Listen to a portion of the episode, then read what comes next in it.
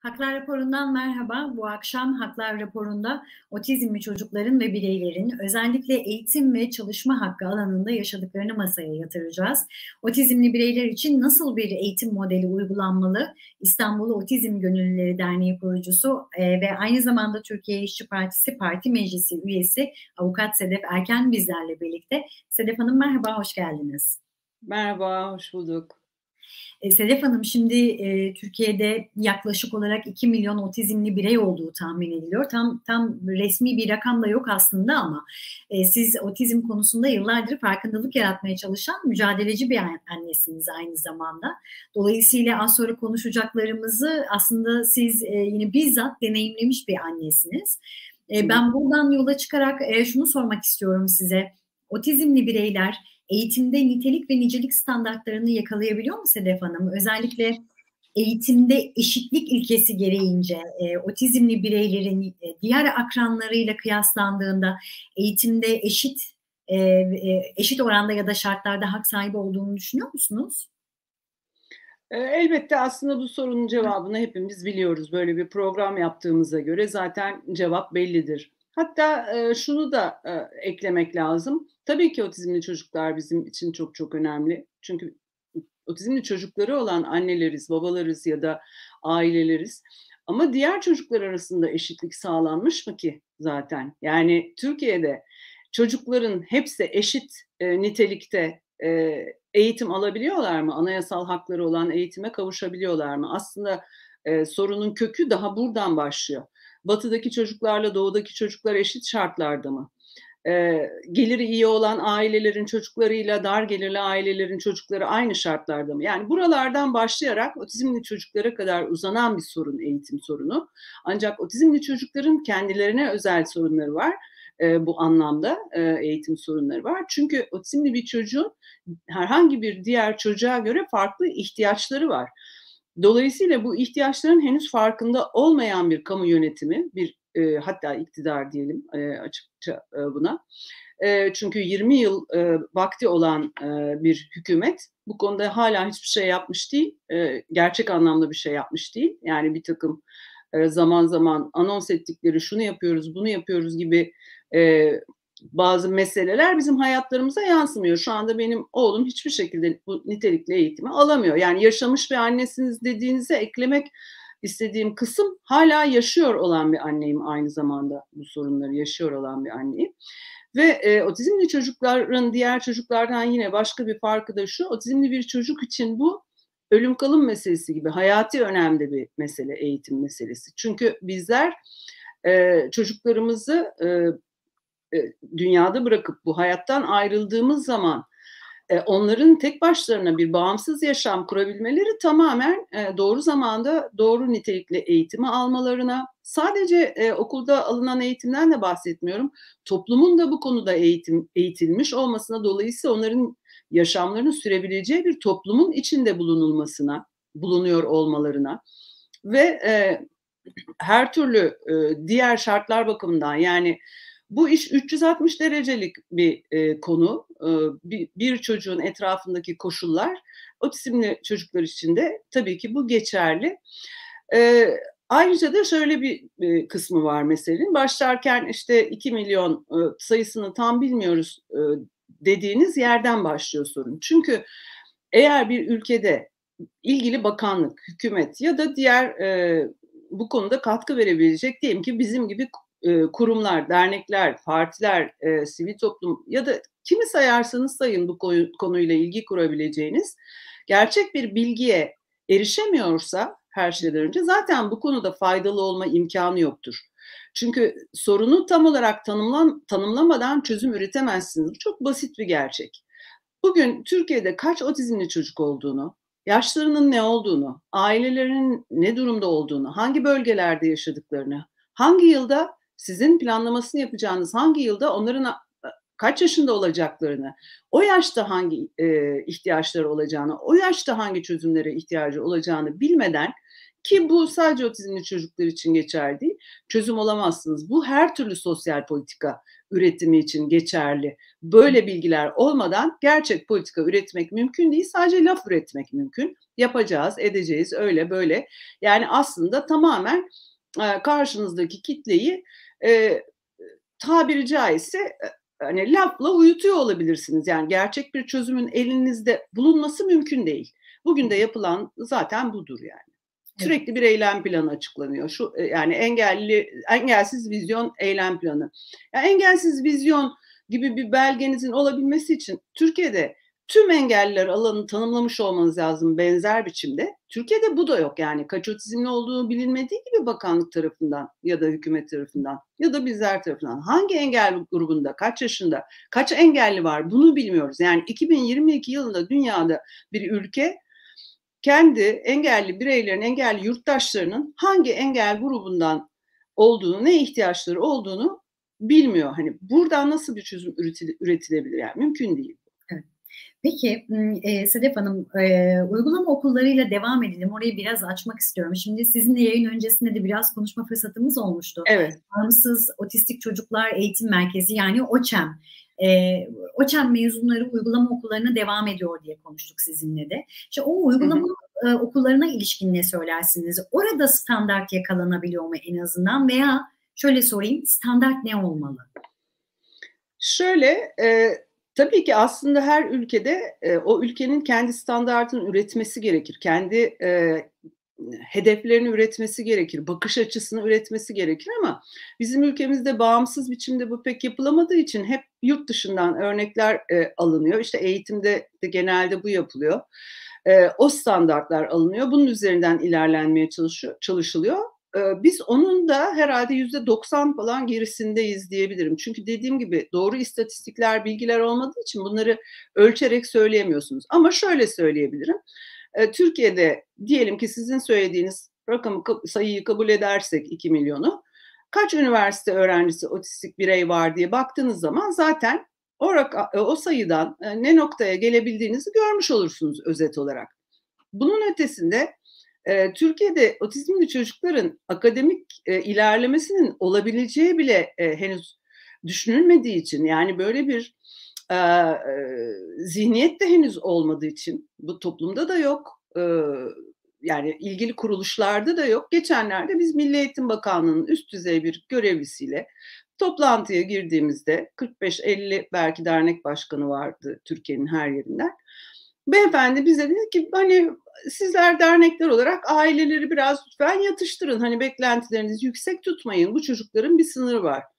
Ben de itiraz ettim kendisine. Dedim ki hangi sınırdan bahsediyorsunuz? Bize söyleyin o sınırı. Hiçbir insanın potansiyelini onun bir sınırı var şeklinde tanımlayarak e, o kişiye eğitim veremezsiniz. Her insanın sınırsız bir potansiyeli vardır ama yanı sıra tabii ki bazı yetenekleri vardır ya da işte eksikleri de olabilir, farklılıkları olabilir. Siz buna göre her bir birey için bir eğitim planı e, yapmalısınız. Zaten yasalarımızda da bu var. Aslında ilk sorunun içinde olan kısma geri dönersek şu anda Türkiye'de yasal metinlerdeki otizmli çocuğun e, dünyasıyla ya da bir engellinin haklarıyla yaşadığımız hayat arasında o kadar büyük bir boşluk var ki bu boşluk aslında bugünkü iktidarın e, yani bu konuyu ne kadar önemsediğini gösteren bir boşluk. Yani ne kadar az önemsediğini, önemsemediğini gösteren bir boşluk. Yani bugün Türkiye'de bu tür konular tamamen e, bir e, sosyal yardım aracına dönüşmüş durumda. Biz ne kadar muhtaç olursak, ne kadar e, zorda olursak, ne kadar başka birinin bize destek olmasına ihtiyacı olursa bu engelliler için de geçerli, engellilerin aileleri için de geçerli. Ona göre bir oy potansiyeline dönüş, dönüşüyoruz zannediyorum ki dolayısıyla temel sorunları çözmeye çalışmıyor e, kimse ve hep e, bu alan, engelli alanı da, otizm alanı da hep hala başkalarına ihtiyacı olacak şekilde. Yani bugün Türkiye'de mesela uygulama okullarında bağımsız yaşam e, e eğitimi diye bazı eğitimler veriyor. E, gidip görmelisiniz. Sadece dört duvar arasında yaşamaya dair eğitimler bunlar. Yatağını nasıl toplayabileceği, işte e, mutfakta e, bir kap e, yemeği acaba yiyebilir mi? hiç e, bağımsız yaşam üzerine hiçbir uygulama ve eğitim yok. Çünkü böyle bir hedef yok. Yani her şeyden önce hedefiniz olması lazım. Bu hedefinizi doğru tanımlamanız lazım. Eşit yurttaşlık gibi bir hedef olmadan otizmler içinde, engelliler içinde hiçbir şey yapıyor saymıyorum ben bugün. Yani bu, bu, bu çalışmalar tamamen benim çocuğumun diyelim ki gelecekte ben öldükten sonra bir dört duvar arasında bir hücrede yaşayabileceği kadar bir vizyon içeriyor. Bunun ötesini içermiyor. Bu işin gerçeği bu. Peki Sedef Hanım şimdi e, siz akademik ilerlemeden bahsettiniz ama ben e, o noktadan çalışma hayatı ile ilgili de bir soru sormak istiyorum. Şimdi anayasamızın 49. maddesi der ki çalışma herkesin hakkı ve ödevidir. E, yani buradan tüm vatandaşların çalışma hakkına sahip olduğunu anlıyoruz. Şimdi otizmli bireylerin toplum içinde ve sizin de tam e, söylediğiniz gibi kimseye muhtaç olmadan e, yaşayabilmeleri, üretime dahil olabilmeleriyle ilgili e, hangi fırsatlar sunulabilir? Çünkü anladığım kadarıyla yeteri kadar fırsat sunulmuyor konuşmanızdan bunu anlıyoruz. E, bu, bu noktada neler yapılabilir? En azından bunu sormuş olalım. Şöyle ufak tefek bazı istihdam projeleri yapılıyor. Sayıca çok kısıtlı kalıyor. Çünkü aslında bu tür projeler yapmaya kalktığınız zaman karşınızda sizi destekleyen bir ortam değil, e, mümkün olduğu kadar baştan itibaren e, bir proje yapmaya çalıştığınızda sürekli e, parmağını sallayıp vergini ödedin mi, stopajını ödedin mi, bilmem neyi kaydettin mi? Yani böyle bir şey var ülkemizde maalesef. Hani sosyal girişimciler için hiç de kucaklayıcı olmayan aksine demoralize edip e, sizi mümkünse yapabileceğiniz en iyi şeyden bile aman canım ne gerek var uğraşmayayım kendimi kurtarayım dedirtmek isteyen bir sistem var. Ama istihdam böyle bir şey değil. Hiçbir e, kurum tek başına e, bunu sağlayamaz. Milyonlarca otizmlinin ya da engellinin istihdam edilmesini sağlayacak bir proje yapamaz. Burada gerçek bir e, devlet e, politikası gerekiyor e, ve e, bu politikanın da e, yine istihdam da böyle bir şey. 360 derece etrafında e, tasarlanmış e, ayakların yere basan belli bir zemini olan bir bakış açısı, yaklaşım olması gerekiyor şöyle örnekle çok bariz bir şekilde ben aradaki farkı göstereyim. Yani Amerika'da otistik bireylerin Silikon Vadisi'ne sadece otistik bireylerin çalıştırıldığı şirketler var. Avrupa'da yine aynı şekilde bilişim alanında ya da daha basit bir örnek İngiltere'de hem üretim yapıp hem e, asistanlı yaşam sürdürebildikleri bazı köy ya da merkez e, şey modelleri var e, diyelim ki atık kağıtlardan sunta üretilen bir tesis aynı zamanda orada otizmli bireyler yaşıyorlar. İçlerinde bungalov şeklinde diyelim ki evleri var ama aynı zamanda ortada bir bina var. Orada hemşire de var, eğitimci de var, sosyal çalışmacı da var. Yani anlatabiliyor muyum? Bunların hepsi yetkin bir e, devlet aklı denen şeyi gerektiriyor. O, akı, o aklın içinde sivil toplumda olmak zorunda, toplumun kendisi de olmak zorunda. Yani toplum da bu konuda eğitilmiş olmak durumunda. Dolayısıyla yani bu tür politikalar üretebilmiş değil bizim ülkemiz henüz. Zaten yani sonuçta benim son derece mütevazı hayat, hayatımda yani biraz önce işte mutfağımda yemek pişirirken bugün bir partide görev alıyor alan bir insana dönüşmemin sebebi de bu. Zannediyorum hepimizin daha fazla katkıda bulunması gerekiyor e, ülkemizde bu tür süreçlerin gelişebilmesi için. Yani oturup bekleyelim bir seçim olsun, birileri değişsin, onlar bunu yapıversinler. Böyle bir şey mümkün değil. Olmadığını biliyorduk zaten ama bize kadar ihtiyaç olacağını bilmiyorduk ya kendi adıma Peki. söylersen. Ee, şimdi ben başta hatırlatmamızı e, unuttum. E, söylemedim ama e, hemen hatırlatalım elbette. İzleyicilerimiz merak ettikleri sorular varsa yayın boyunca bizlere e, Gazete Duvar YouTube kanalına abone olarak yorumlar kısmından iletebilirler. E, yayın sonuna doğru eğer vaktimiz kalırsa o sorulara e, yer vermeye çalışacağız. Şimdi bunu da hatırlattıktan sonra ben biraz da e, tabii ufak ufak değindik ama yine aileler nasıl bir süreçten geçiyor oraya tekrar bir bakmak istiyorum. Oraya bir parantez açalım e, Sedef Hanım. Çünkü onların evet. da bu konuda çok uzun bir yolculukları olduğu düşünülürse eğer aileler maddi manevi yeteri kadar destek alabiliyorlar mı veya onlar en çok hangi konuda endişeleniyorlar? Hepimizin en büyük endişesi çok net demin söylediğim gibi. Şimdi bizler hayatta olduğumuz sürece ne yapıp edip çocuklarımızı var etmeye çalışıyoruz. Elimizden gelenin en iyisini yapıp işte mümkün olduğu kadar ilerletmeye çalışıyoruz onları, e, yaşamsal koşullarını sağlamaya çalışıyoruz. Buralarda zaten çok büyük eksikler var. Yani bu yükün %90'ı 95'i zaten aileye bırakılmış durumda. Hem eğitim yükünün hem diğer bütün sosyal e, yüklerin, maddi manevi tüm yüklerin e, aileye bırakıldığı bir tablo söz konusu ülkemizde. Bu e, e, tablonun içinde o yükün büyük kısmını da e, anneler aslında taşımak durumunda kalıyorlar çoğunlukla zorunlu olarak. Hatta zaman zaman tek başlarına taşımak zorunda da olabiliyorlar. Bunun e, ötesinde e, ailelerin bir kere geçenlerde ben küçük bir anket e, yapmaya çalıştım bu konuda Twitter'da. En önemli ihtiyacınız ne diye. Şimdi siz baştan beri mesela hukuktan bahsediyoruz yani anayasal haklardan. En az ihtiyaç duyulan e, cevap yani cevap olarak en az ihtiyaç duyulan hukuki destek çıktı.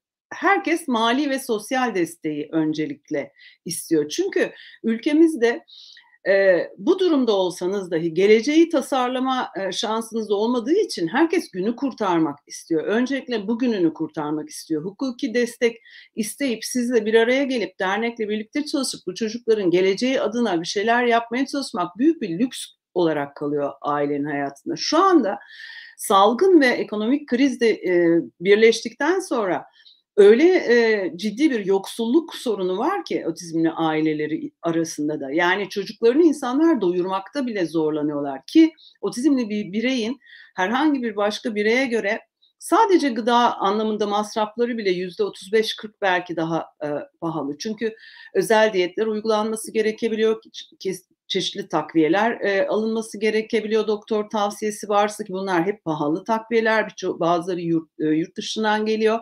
Otizmin yanı sıra eşlik eden epilepsi gibi ya da başka bazı sorunları olan çocuklarımız var. Onların e, e, ilaçları e, çok çok pahalı olabiliyor.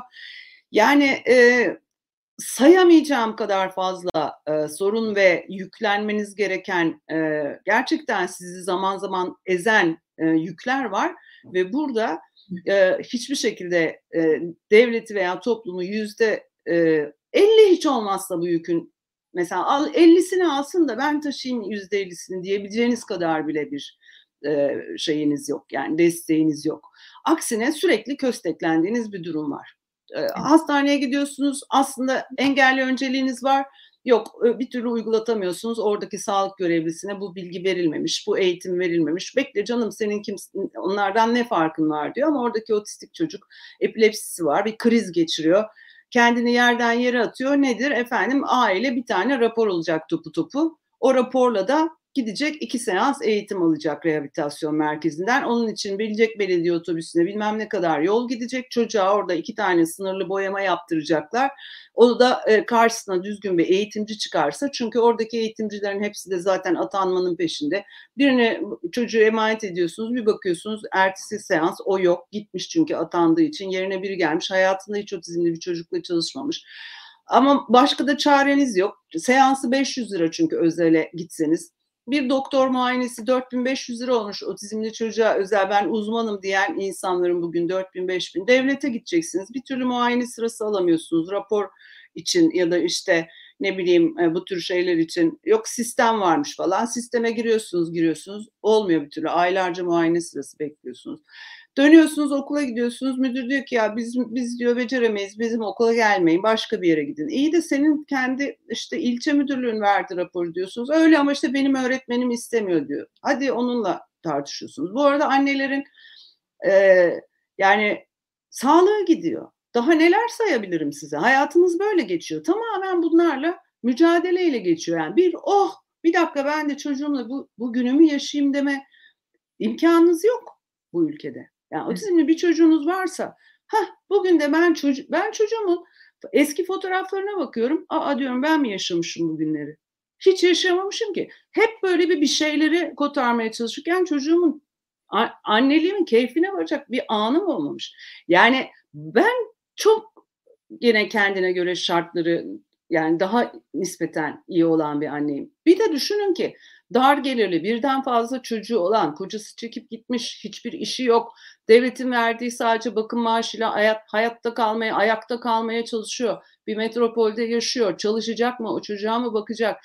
E, sonra biz bunları söylediğimiz zaman Twitter'dan bir çıkıyor. İşte devlet sizin çocuklarınıza maaş veriyor. Devlet size bilmem ne yapıyor falan. Bazı arkadaşlar var böyle fanatik asla laf ettirmeyen hükümete falan. Onlar zannediyorlar ki herhalde bu aileler derdüstü, muradüstü bir hayat yaşıyor. Yok öyle bir şey. Yani çok kısa süre önce Gençlik Bakanlığı bir kamp yaptı. Hayatında suyu ilk defa gören çocuklarımız o sayede bir kampa gitti. Daha yeni başladılar bunları bile yapmaya. Yani bizim şu anda 30'lu, 40'lı, 60'lı yaşlarda bir otistik bireyler var tanıdığımız. Neredesiniz 50 yıldır? Neredesiniz 20 yıldır? Yani dolayısıyla bu bu konu hala bu kadar uğraşmamıza rağmen e, gerektiği değer gereken değer verilmeyen bir konu. Yani e, engeller konusu da genel olarak böyle. Hep böyle nedense bizim yaptığımız çalışmalar sanki bizim hobimizmiş. Ya da evet gelecekte bir gün engeller meselesi de çözülecek ama daha oho bu ülkenin ne sorunları var dur bakalım siz bir kenarda bekleyin diye hep böyle listenin en sonunda. Her yerde listenin en sonunda. Dolayısıyla aileler çok umutsuzlar ama ben umutsuz olmamaları gerektiğini düşünüyorum. Çünkü e, bunu biz dışarıdan beklememeliyiz. Yani o listeyi alıp o listenin önüne doğru çekmemiz gerekiyor e, bu konuyu bizim. E, çünkü Türkiye'de gündem biliyorsunuz hiçbir şekilde boş kalmıyor. E, evet çok da haklıyız yani gündemi takip etmekte öyle şeyler oluyor ki kitlesel olarak insanlar katliama uğruyorlar bu ülkede. Şurada yani 3-5 gün önce e, olanlar Bartın'da, Amasra'da olanlar şimdi o anda siz gelip de benim otizmli çocuğum tabii ki diyemiyorsunuz. Ama bu sistemin tamamı da birbirine çok bağlı. Ben oradan bir anneyle e, görüştüm bir şekilde. Bir, birkaç günde bir de konuşuyoruz. Daha da aramaya devam edeceğim. Onun da engelli çocuğu var. Ve babası madende e, hayatını kaybetti. O gün bu işlerin peşinde koşması gerekirken para kazanmak için gece vardiyasında çalıştığı için eğer hayatını kaybetmemiş olsa bugün o da bizim gibi hala rapor peşinde koşuyor olacaktı ayrıca da. Yani bunlar ne kadar aslında birbiriyle ilgili konular. Dolayısıyla bizim artık bence Türkiye'deki sorunlara çok daha bütünsel yaklaşmamız gerekiyor. Ben böyle düşünüyorum açıkçası. E, siz de zaten e, yani şöyle bir genel toparlayacak olursak ben de evde yemek pişirirken, mutfağımda yemek pişirirken parti üyesi olarak buldum. Biraz e, ne derler elimizi taşın altına koymaya ihtiyacımız var dediniz bir önceki soruya evet. Cevaplarken de. Şimdi ben e, son olarak şöyle bir kez daha sormak istiyorum size Sedef Hanım. E, siz de söylediniz zaten toplumun da bu noktada biraz eğitilmesi gerekiyor. Toplumsal evet. hoşgörü, e, belki orada da biraz eksikliğimiz var. Belki bilgisizliğimiz var o noktada da. Şimdi otizmli bireylerin nezdinde bir kez daha o, o yüzden size sormak istiyorum. Otizmli bireyler ne istiyor? Nasıl bir toplumun içinde yaşamak istiyorlar? E, onu otizmli bireylere sormak gerekir tabii ki. Yani her şeyden önce otizmli bireylerin kendi adına konuşabileceği bir e, mutlaka ki ortamda ve ülkede yaşamak istiyorlar. Hala biz onlar adına konuşuyoruz. Ben çoğu zaman bundan artık utanç duyuyorum. Yani Türkiye'de o kadar çok otistik birey var ki onlar iletişim kurabiliyorlar. E, o mikrofonu aslında onlara uzatmak lazım. E, fakat bunu sağlamakta biz bile e, zorlanıyoruz açıkçası. Yani derneğimizde e, var olsunlar istiyoruz ya da işte partimizde olsunlar istiyoruz. Ee, ama biraz önce dediğim gibi yani bu 360 derece bir sorun ve bir arada e, o e, çözülmediği zaman e, meseleler tek tek bunları e, bir yerden alıp yapıştırıp çözmek mümkün değil. E, şeye gelirsek yani evet hani gerçekten de 5 dakika önce yemek pişirip kadınlar 5 dakika sonra politika yapmak zorunda. 5 dakika önce çocuğuna bakıp 5 dakika sonra dernek yönetmek zorunda diyelim ki bu, bu böyle ama biz bunu böyle yapmak zorundayız. Zaten bu ülke böyle bir ülke olmasaydı e, bunu yapmak zorunda olduğumuz bir ülke olmasaydı bize de ihtiyaç olmazdı. Yani ben burada e, otizmli bir çocuk bir bakım evinde darp edilirken o bakım evinden sorumlu olan kişi karşımda otururken ben ona çözüm önerirken ve fırs- birçok fırsat önerirken bana söylediği şeyi asla unutmayacağım. Burası Norveç değil Sedef Hanım dedi. O kadar umursamazdı ki. Yani o çocuğun orada darp ediliyor olması onu o anda ilgilendirmiyordu. O buranın Norveç olmadığını bana ifade e, ediyordu hala. Ve ben artık çok farkındayım buranın Norveç olmadığını. Yani burası Türkiye ve biz bir şey yapmadığımız sürece o şey yapılmıyor olacak. Dolayısıyla gücümüzün yettiği yere kadar e, bunu başarmak için e, çalışacağız ve bir gün e, ben o patates pişirmeye devam edeceğim ve burada bir otizmli e, benim yerime o konuşuyor olacak. O zaman daha doğru bir iş yapıyor olacağız aslında. Peki. Sedef Hanım çok çok teşekkür ediyorum e, bu akşam yayınımıza katıldığınız için ve bu konuda bize e, bilgi sağladığınız ve farkındalık yarattığınız için.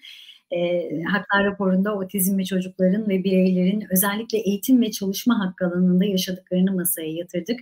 Avukat Sedef Erken bizlerle birlikteydi. Görüşmek dileğiyle iyi akşamlar. İyi akşamlar.